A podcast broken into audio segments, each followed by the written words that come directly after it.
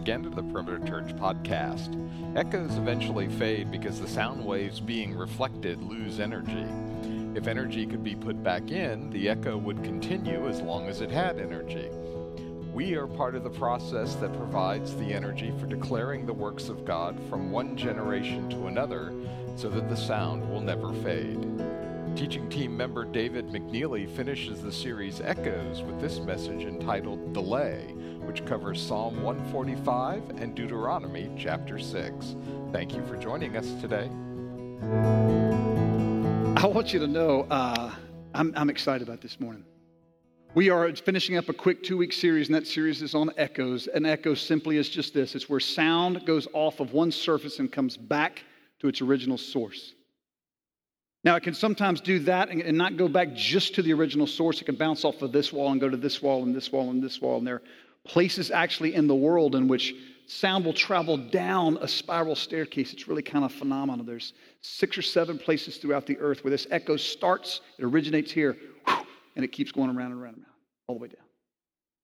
And what we are called to echo, what we looked at last week, is very simple. Don't overcomplicate this. We, as children of God, are called to echo the greatness and the magnificence of God Himself. We do that through song, which was done excellently here just a few minutes ago. We do that through spoken word. We do that through storytelling. We do that primarily and best through our lives. When our lives are lived in a direction that is Godward, then we scream, even though we may not necessarily be talking. It echoes. And what we do here echoes actually all the way in eternity, not because we are clever, not because we are gifted, not because we have gotten it right. It echoes in eternity because God, in His divine wisdom, decided He would pour out His Spirit on His people so that His people might live a supernatural and empowered life, so that every generation would hear of the greatness of God. It started all the way in the garden, and then it kept going on and on and on. And there were entire generations that were trying their best to suppress it. Trying their best to stamp out the greatness and the goodness of God. There are those, even now in this day and age, that would say we need to be a progressive and a society that would do away with these old religious myths. Paul talks about them in Romans 1, where he talks about those that suppress the truth. They know who God is, but out of their own ego and pride, they try to suppress him down. And God says, Good luck with that. I will share my throne with no one. And so, whether we are intentional about trying to suppress it or whether we do nothing to try to echo, God will have his way. He will raise up generations, he will declare his greatness. And so, you can fail, he will still do it. Now, hopefully, where that brings comfort for you is if you have a child you have given birth to or brought into your home through adoption, that this child is in your home, you love this child. You long to give this child everything that you could possibly give to them. And that which is most important to you, your faith in Jesus, they have not yet embraced. And they may be an adult child. And the encouragement that you need to hear from me, because it is over and over again in the scriptures, is this our hope does not lie in a system, it does not lie in a method on how it is that we will echo. Our hope lies in the power of Jesus. So Jesus is not through. He said he's building his church. And I just want to go and beg him that he would include my children in that process. And I want to be faithful. I want to do the best that I can to pass it on, but it ultimately is not even about whether or not I pass it on. It's about God choosing to raise up, to replace a heart of stone with a heart of flesh inside of my children, of our children, that they would experience his greatness. So we looked at Psalm 145. And then we looked at also the book of Judges, and the judges were, as long as they had a judge that was in place, they would follow the Lord. But I think what happened was this that the people would follow that judge, and, and the fathers would hold this up, and it would be their word. In other words, it was God's word, it was what they embraced as theirs. The children never embraced it as their word, it was still mom and dad's word. It never became our own. It was never personalized. God is the same God of Adam as he is of me. And so we want to be faithful. What we want to beg God to do is God, make it not just up here for it's mine, make it theirs, that they would long to place themselves underneath the authority of it, believe that what you have said is true. They would adjust themselves to this rather than trying to adjust this to them. So those generations would raise up. As long as the judge was there, they followed. When the judge went away, they became even worse than the generation before them. But God. You finally get to the end of Judges, and what it says is that there was no king in Israel in that day, and everyone did what was right in his own eyes. God brought about prophets, he brought about others until finally, when the fullness of time had come, he sent his son, Jesus, to scream the loudest See, we all will fail in our ability to echo with pristine clarity. We all will fall down on the job. None of us will do it with consistency. And so Jesus came and he screamed the loudest, yes, with his words, but also with his life, until finally he cried out on a cross, It is finished. And that echo will never cease. It will go on and on throughout all of eternity. And if you are wise, you will hear that. You will submit to it. And you will say, Yes, Lord. You will bow the knee of submission to the greatest name that has ever been given. The name that is above every other name, where every knee will bow and every tongue will confess that Jesus Christ is Lord. I want to just read Psalm 145. We won't go back over it again, but I do want us to read it once again, just the first nine verses, and then we'll make our way into Deuteronomy. Psalm 145, beginning in verse 1. It is a song of praise of David. I will extol you, my God and King, and bless your name forever and ever. Every day I will bless you and praise your name forever and ever. Great is the Lord and greatly to be praised, and his greatness is unsearchable. One generation shall commend your works to another and shall declare your mighty acts. On the glorious splendor of your majesty and on your wondrous works I will meditate. They shall speak of the might of your awesome deeds, and I will declare your greatness. They shall pour forth the fame of your abundant goodness and shall sing aloud of all of your righteousness. The Lord is gracious and merciful slow to anger, and abounding in steadfast love. The Lord is good to all, and his mercy is over all that he has made. Now, the Lord spoke to David in a unique way. The Lord still speaks to us. He speaks to us through his word, but he also speaks to us in a still small voice. We just know when we seek out and search his will that he guides us in certain ways to do certain things. But with David, he spoke in a unique way, just as he did with all of the biblical authors. He gave him his exact words, and they went down on paper so that all would hear them for all times. The scriptures even say about themselves that the word of the Lord will remain forever. The last part of this, though, was not a unique revelation to David. David was thinking back to generations long before him. He was thinking back to a time in which God had shown up on the scene with a man named Moses. And he said something about himself to Moses. He said, I am the Lord the Lord, gracious and compassionate, slow to anger, abounding in love. David is remembering the covenant faithfulness of God, the steadfast love that's spoken of here has to do with the covenant that God made. Is the covenant he would enter into with his people, in which there was a relationship that was developed and there were, there, there were requirements on both ends of this relationship.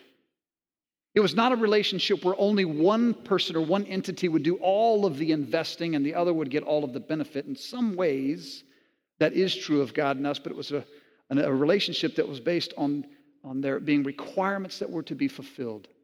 And here's what he says about his steadfast love He says, Even if you don't fulfill them, I will be faithful. Now, Moses is the author of that. And if you have your Bibles, turn with me back to Deuteronomy. Moses has led the people out of Egypt, out of the land of slavery, out of physical slavery and into physical freedom. But it was not just about the physical slavery and the physical freedom, it was about a spiritual slavery and a spiritual freedom. They were going out of the bonds of slavery so that they might become full on, uninhibited worshipers of God. Moses, at the end of his life, he knows that he will not be able to enter into the promised land. The Lord had already told him that. His job was to lead them up to this place, and then Joshua would take over after that. But he is giving the last instructions. He is reminding the people once again this is the voice of the elder statesman. The voice of the man who has walked with the Lord for years, the voice of the man who met with, with God face to face as a friend meets with his friend. And he's now giving instructions to the people how foolish the people would be to not listen to this voice. And it's in this context that he's talking about this relationship, this covenant relationship, that they were, in many ways, you could view it like a marriage. They were married to God.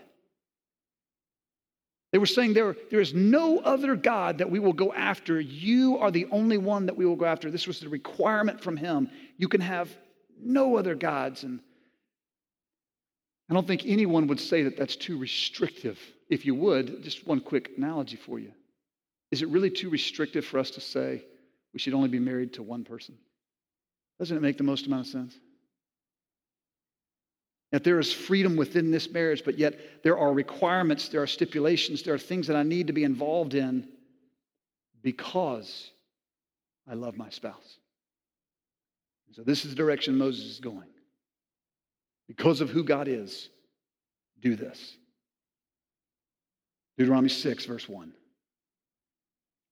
Now, this is the commandment, the statutes, and the rules that the Lord your God commanded me to teach you that you may do them in the land to which you are going over to possess it, that you may fear the Lord your God, you and your son and your son's son, by keeping all his statutes and his commandments which I command you, all the days of your life, and that your days may be long.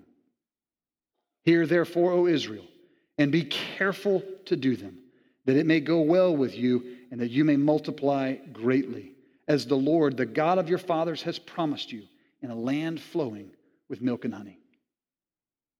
He starts out by saying, Now, this is the commandment.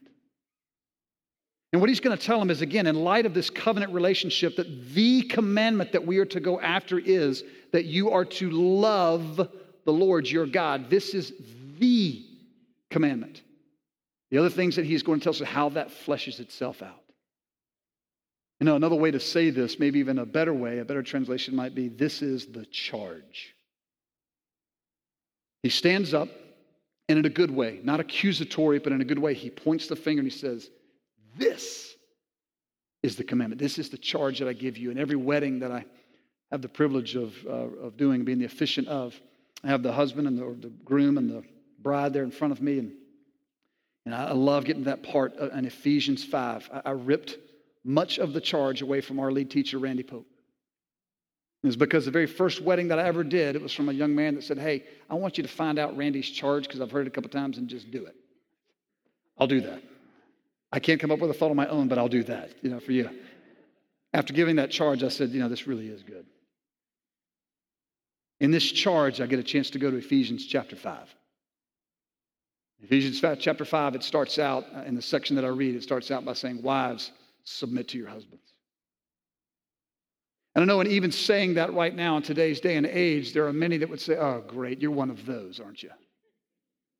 You're one of those archaic throwbacks. You're caveman. You're, you're here that thinks that woman is just here simply for the pleasure of man. And I want to say that is not what the scriptures indicate. When I get a chance to actually say what the scriptures are teaching, most girls' eyes open and guys' eyes open. They may not necessarily agree, but they say, oh, okay. I get a chance to give that charge. And in every wedding, I, I do this same thing. I have this little pause right at the exact moment. When it comes to charging the man, and then read that section in Ephesians, it says, Husbands, love your wives. Just as Christ loved the church and gave himself up for her. See, we can talk all we want about biblical submission, about a woman submitting in the right way not out of bounds from the scripture, but in the, the way that the scriptures talk about. But I'm telling you, if husbands would love their wives as Christ loves the church, trust me, everything else would fall into place.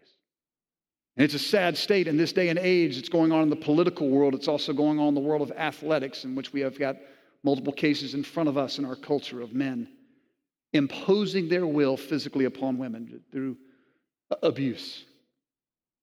And that is wrong every single occurrence that it ever takes place. It was wrong 10,000 years ago. It'll be wrong 10,000 years from now. But just for a moment, imagine with me what it would look like if the church of Jesus would beg God for the power for husbands to love their wives as Jesus loved his church. We would have no abuse problems. Because men would be understanding it's our job to place ourselves up underneath her so that she might be exalted. We lay down our rights for her. Why? Because that's exactly what Jesus did. The charge comes here to the people. You are married to God, therefore choose no other gods. Do you have other gods that you worship? I doubt very seriously that many of us in this room will actually have some sort of an idol that we put into our room and we bow down to it. And we, I, I doubt very seriously we do that, but I'm confident that on a regular basis, my natural tendency is to worship acceptance, approval, comfort. I find those things far more engaging for me than it is seeing what it is that God has called me to do, and that is to worship Him alone. That's the commandment. Moses even says that it's the commandment that the, the Lord has given me the privilege of teaching to you. It's not his thought, did not originate with him. He just says, The Lord asked me to share these things with you, and so I'm telling you, please listen. There's an intensity here of the that, that you may fear the Lord your God, you, your son, and your son's son, by keeping all his statutes and his commandments, which I commanded you all the, li- all the days of your life, and that your days may be long.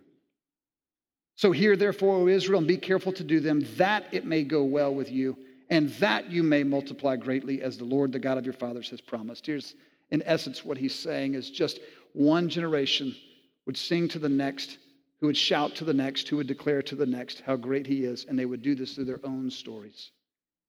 When that happens, the Lord pours out his blessing. Verse 4 Hear, O Israel, the Lord our God, the Lord is one.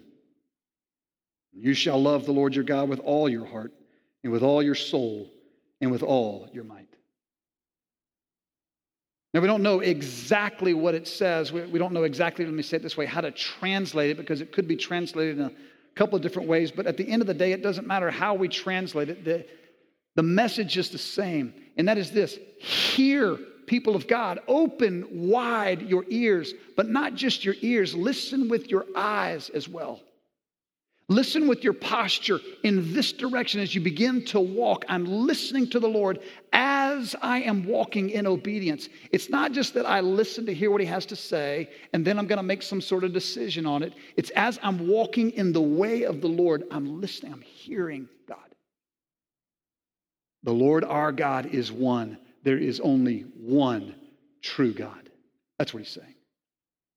Sure, there are plenty of other worthless idols. Sure, there are plenty of other entities that are out there. There is no one like Jehovah. I did this with the with the uh, second grade class this past Friday uh, for E Day, and we were just talking about opposites. And so that's the opposite of black is, and they would say white. And the opposite of good is bad, and the opposite of up is down. And I said the opposite of God is, and they said the devil. I said no. There is no opposite of God. He has no equal. He stands in the solitude of himself. And what they say is this people of Israel, hear, walk, listen, be reminded. There is no one else worth pursuing. There is nowhere else where we will ever find the satisfaction that our souls long for. So walk, hear, listen. It's a direction, but he says this the command is not just that I love him only with my actions, it's that I actually love him with every essence of who I am, every fiber of my being. Love him with all of your heart, soul. Jesus would say later on, all your heart, soul, mind, and strength. He's quoting this. With everything that I have, love him. Again, loving in scriptures, or with the heart rather, is not just an emotional response, it's the totality of everything that we have. Verse 6. And these words that I command you today shall be on your heart. You shall teach them diligently to your children, and shall talk of them when you sit in your house, and when you walk by the way, and when you lie down, and when you rise. You shall bind them as a sign on your hand, and they shall be as frontlets between your eyes. You shall write them on the doorposts of your house and on your gates. The words that I'm giving to you, I want them burned into your very soul, burned way deep down inside. The word of God I've hidden in my heart that I might not sin against him. I want them down here, and then here's what I want you to do with your children. First of all, I'm sorry, verse 6 is about us experiencing it personally. But then with their children, do this talk about them. Teach them diligently, intentionally, willfully, with the plan. Don't just accidentally stumble upon it, but work at it. Share this with them. Teach them diligently to your children, uh, uh, and shall talk of them when you sit in your house, and when you walk by the way, and when you lie down, and when you rise. So, talk about them this when we are both inactive and also when we are active. Talk about these things about God, about who He is, His ways, how He has been faithful to you. Talk about this when you're on vacation. Talk about this when you come home and you're resting from work. When you're out on the golf course, talk about it with your son. Son, what a beautiful, glorious day it is. So great that God gave us this opportunity. And talk about it when you're doing nothing, but also talk about it when you're doing something. When you walk, when you are active, when you are at work, when you are pouring forth your mind, your heart, your soul into the task that God has placed before you, with whatever your gift mix may be, talk about it then. Certainly, yes, the, the family, uh, the family unit certainly is in mind here, but it's not just a family unit. It's those that God has put you over. As you draw others into your faith, as you walk, just simply talk naturally about what it is that God has done. First of all, talk about them. Second of all, bind them as a sign on your hand, and they shall be frontlets between your eyes. Meaning, I think that what we ought to do is prominently display these things. Think of ways in which we can um, put these out in front of our folks. I, don't know that we should necessarily take this legalistically and, and write something for my hands that I'm carrying around so that others can see what it is. And I don't know that I should necessarily draw something in my forehead to put there so that others, I don't know that we should do that. If you sense that leading, I'm not going to stop you in that. Just be ready for the response that you get. But the point is, is that when others look into my eyes, they see what is the most important thing in the world to me. Display it. Put it on display for all to see. And then lastly, look at verse 9. You shall write them on the doorposts of your house and on your gates.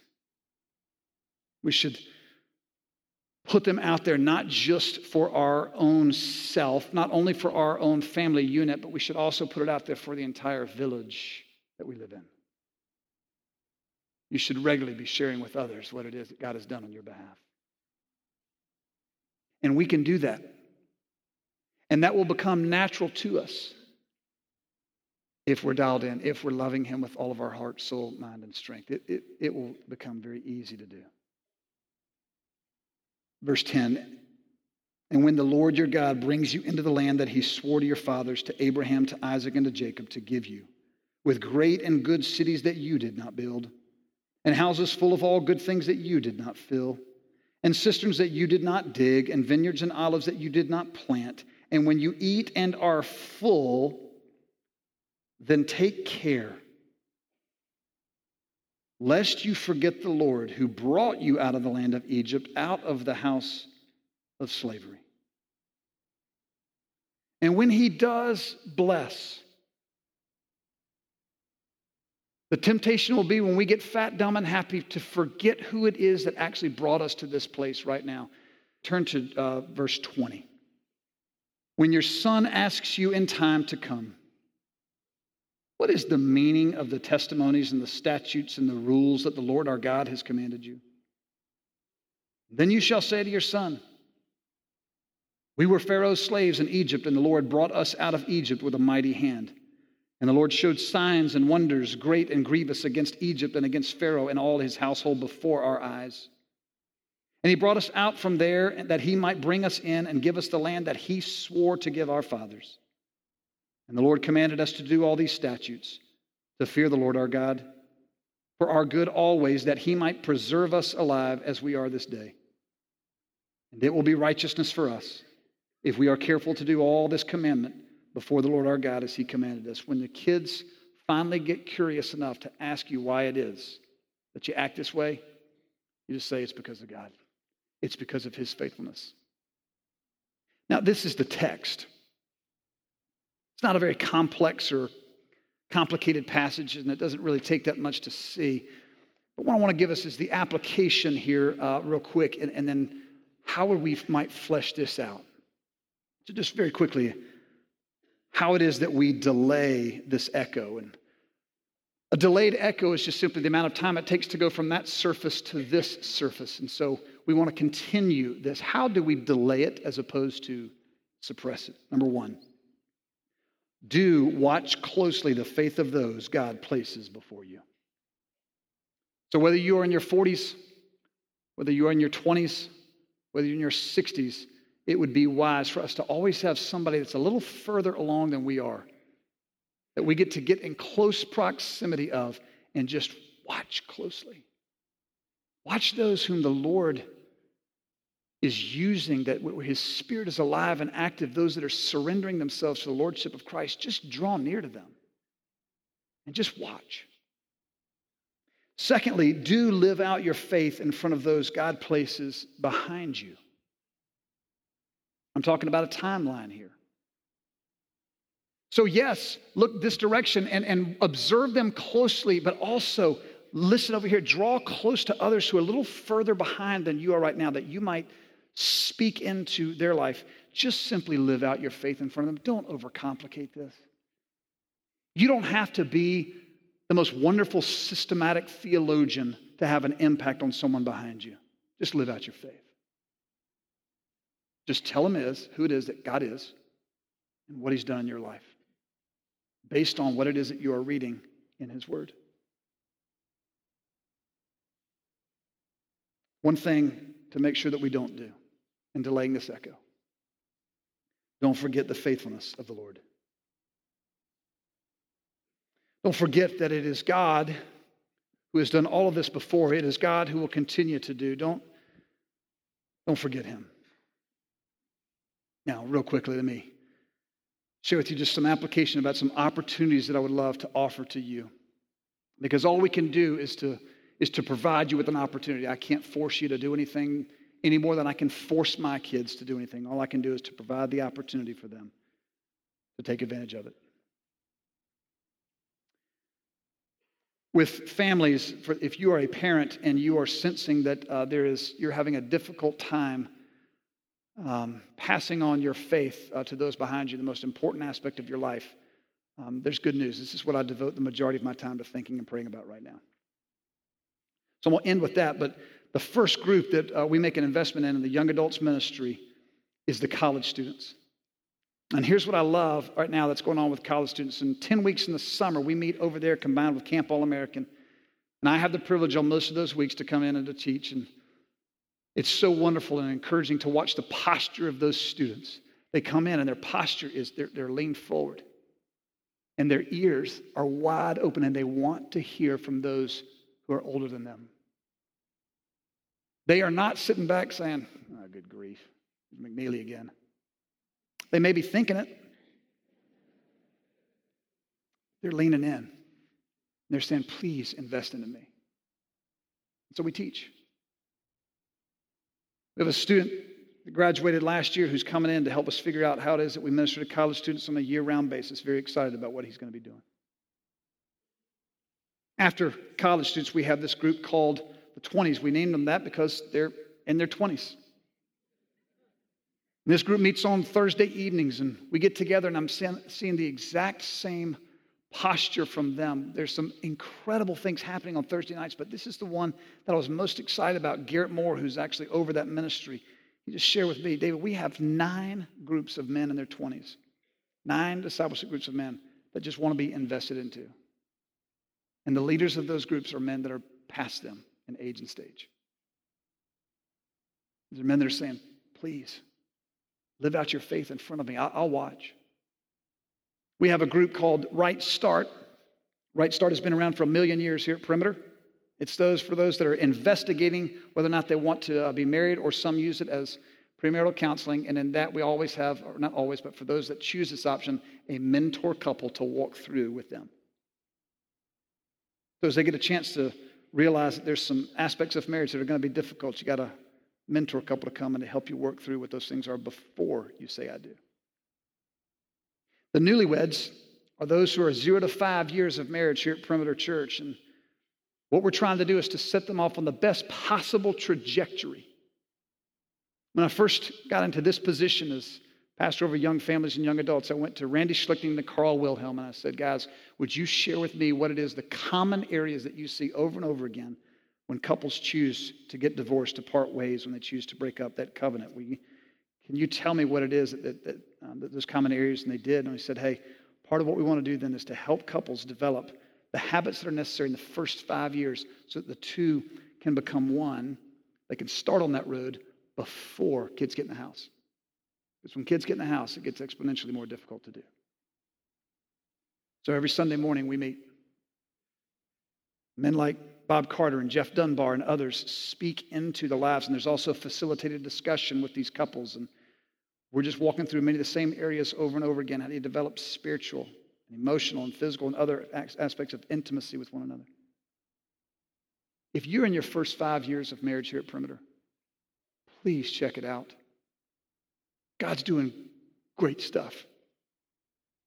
A group of those men are getting together and they're holding one another accountable. They call it the husband school, which Bob Carter meets with them and just tells them about how do you develop that habit of pursuing your wife. There's another group called the young marrieds. This is a group that is for those who are uh, looking for more uh, connection with one another. It's just several uh, couples that will get together on a weekly basis here at the church and say, how can we encourage and stimulate one another towards love and good deeds? It's speaking into the lives of one another. Great opportunity. The group that I spend the bulk of my time with is called Young Families. Most of you who are in this demographic don't even know that you're a part of it. If you have children from zero to 12, you're a part of the Young Families. Now, who we're really targeting, who I'm going after with zeal, is those whose oldest child is 12 and under. And what I'm trying to do with a laser focus is to say, how can I help you become the primary or chief discipler of your children? And the way we do that is just simply by helping you to live out your faith in front of your kids. It may not take right now. They may not catch it right now. They may be too young, but I promise you they will see the habits that are in front of them. When I was a kid, cannot recall a morning, unless my mother had a migraine headache, I cannot recall a morning in which I never saw that her Bible was open at the breakfast table, underlining, highlights, notes over here for her journal in which she was taking about who God is and what He does.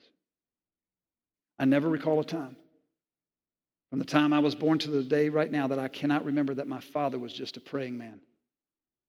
So, whether it was before me walking into surgery in the eighth grade or whether that was after receiving news after a football injury that I'd be out for the year, or whether that was before mom went in for surgery, or whether that was before the tornado that was actually hitting our house at the time, I recall my father just praying out loud, spontaneously, just asking God for provision. It didn't take when I was younger, but as I got older, I promise you the value of the Word of God made all the sense in the world to me. The value of praying before God made all the sense in the world. What we do on Sundays, just once a quarter, is this thing called Young Families Connect. And we, it's going to be in the gym next week.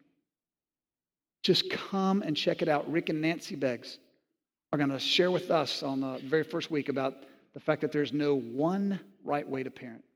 Your personality can be used in many different ways. We want to teach you how to simply live out your faith in front of your kids. Now, that's the application. Let me just close with this story. In 1683, Francis Makemie started the first Presbyterian church in Maryland. And it didn't take long for there to be controversy to arise within the Presbyterian Church. And so eventually there would be a split between the Northern Church and the Southern Church. And this is a gross summary, but this is by and large true. The Northern Church no longer held to the inspiration and inerrancy of the Scriptures, and the Southern Church tried to hang on to that. But eventually the Southern Church would also become liberal in its view of the Word. And so time came for men to believing that there was no way to bring about this denomination to repentance, said it's time for us to start a new movement. And there was a man there who gathered with the group in December of 1973 who had been in the Presbyterian Church for 30 years, and the chance was great that he would lose his retirement, all that he had invested into it. After praying with his wife, he determined that it was worth it to lose the retirement because better to lose the temporal rewards than to say no to God's word. And so he chose to remain faithful to saying that God's word is God's word. That was my grandfather. That was my mother's father, who was a part of that crew that helped to start this denomination in 1973. This is his belt. And in every wedding that I do, I wear this belt. I'm not channeling energy. There's nothing extra special that happens. It's just a belt. But it's a reminder to me that in every marriage, I want to point people to Jesus. He was faithful to hang on to the word there. At that same meeting in 1973 was another pastor who was much younger. He had only been ordained for just a couple of years. He had a young family, two boys, the younger of the two at that point was just not even three years old. For him, it was also not an option for, to give in and to say no to God's word. He wanted to hold that up and say, I want to join this group of men who will be faithful to declare God's word. That man is my father, and these are his shoes. And in every wedding that I do, I wear my grandfather's belt and I wear my father's shoes. Not again that there's anything I'm channeling, it's just a reminder of an echo my little brother gave me a Bible when I was in the seventh grade. I'm sorry, when he was in the seventh grade and I was a senior in high school, and he bought that Bible with the very simple belief that I would just simply read the word, then I would be healed from this life that was enslaved to alcohol. And it didn't take yet. At the end of my freshman year of college, I began to walk with the Lord, and freedom came. This Bible has been worn out. I don't use it anymore to preach and teach from. It's a Bible that I will give one of my children. One generation will declare your works to the next, who will declare your mighty deeds to the next. And my prayer is they would listen, they would hear, so that his children would walk in the ways of the Lord. What do we want to echo? Lord, Lord gracious and compassionate, slow to anger, abounding in love.